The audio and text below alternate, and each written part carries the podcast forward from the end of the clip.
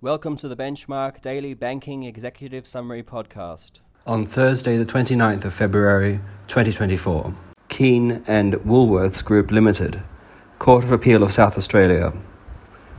Courts denied interlocutory applications by an appellant who had been declared a vexatious litigant and whose defamation case had been stayed to recommence the defamation proceedings and hear the appeal against the vexatious litigant declaration urgently.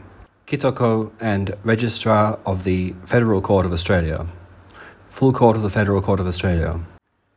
It is not an abusive process to seek to set aside orders of a single federal court judge under Rule 39.04 of the Federal Court Rules 2011 Commonwealth before those orders are taken to have been entered under Rule 39.32.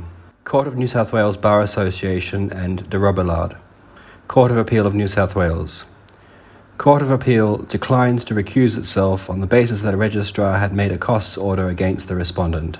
Dare and Haley, number 2. Supreme Court of New South Wales.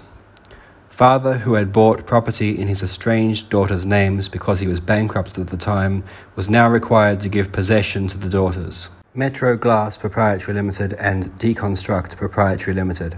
Supreme Court of Western Australia. Application to set aside statutory demand dismissed as the plaintiff had failed to discharge its onus to establish an offsetting claim.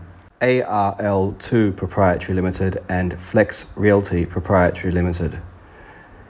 Supreme Court of Tasmania.